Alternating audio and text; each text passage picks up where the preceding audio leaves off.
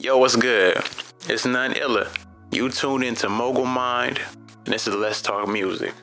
Real quick, man, just saying you got to make sure that whatever you do in your creativity, you continue to push the moment you want to give up. When you want to give up, that's the time to push hardest because that's what tests your ability. That's what tests your passion. That's what tests to really show if you're interested or not. So the moment you're like, you know what, I can't do this anymore. I can't. It's frustrating. Well, guess what? That's what separates you from the hobbyist and what doesn't. And you need your love and your passion to push you through those moments.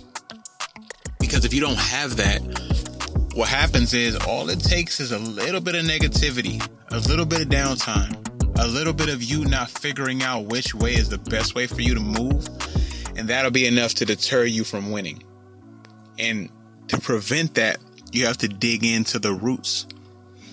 Um, one thing that helped me during a lot of these moments are finding out what I loved everywhere else, man. I say this a lot because truthfully, I love music so much that I dive in elsewhere. Like, what did the other greats do?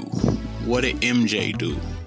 I mean, Michael Jackson. Michael Jackson is just the the overall guideline and blueprint for a lot of this. So I might use his name a lot, but ultimately, Quincy Jones is another MJ attachment. Let me step away from MJ. Um,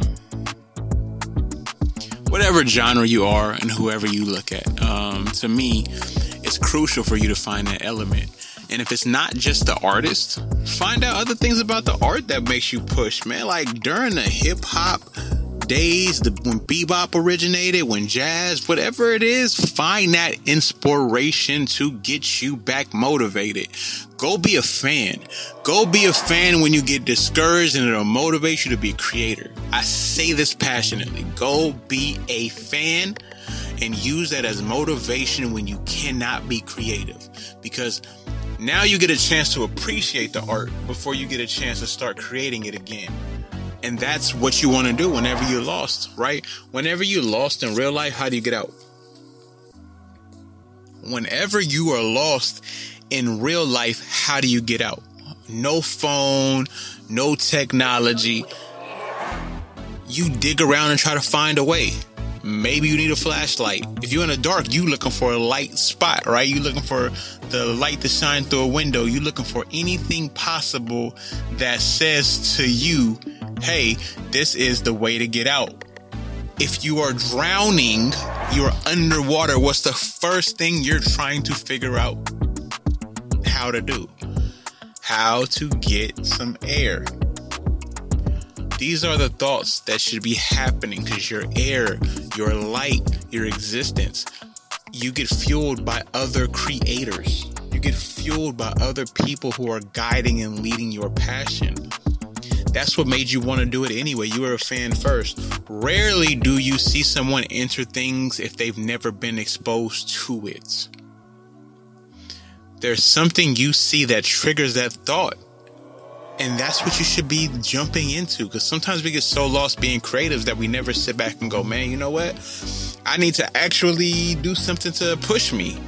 You cannot fill the glass of your creativity if you're not filling a pitcher by filling your pitcher with creative thoughts. You can't pour what you don't have elsewhere. If you're not motivated, go get motivated by being next to it. It's not that it's rocket scientists, it's just naturally refilling your brain because you can get depressed through isolation you can get unmotivated through isolating yourself, trying to just cram ideas out. You cannot be overly creative without life, without experiencing, without finding something in that element to motivate and push you. It's impossible. It's impossible for you to, if you were to take yourself in your mind, once you lock yourself in a room for so long, you've run out of emotions. If you haven't already put this stuff on songs before, then of course you have all the things that happened in the past. But if you ran out of stuff talking about the past, you ran out of everything up to that moment, your past relationships, your past friendships, all your past material, how are you going to create anything new without living? You need to live. You can talk about life in the past, but you need to live. Yes, you can even paint stories about stuff in the outside realm, but you need to live. You need to figure out what it is, what you need to see, what gives you the access, that key, the emotional charge, the creative charge.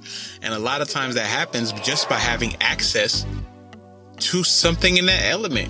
Go watch a movie, a documentary, and watch the music kick in and inspire you. Go watch your favorite type of media and get some sound inspiration. Go to a live performance. Do whatever you can to fuel that. That'll make you a better artist. Just shut your brain off and creative and be a fan. Being a bigger fan makes you a bigger artist. Be a fan of the same art you create. I don't mean go take their style and their weird words and all that. Unless you're practicing, sometimes practice you need to use that to emulate and create roughs and think of things, which I've said in another episode, I believe. But push as much as you can. Y'all know why y'all here. Appreciate you tuning in this Friday, and I got you, man. Y'all go do what y'all gotta do and, and live life and be creative. The best way possible. Noneilla.com at none underscore illa. And we out.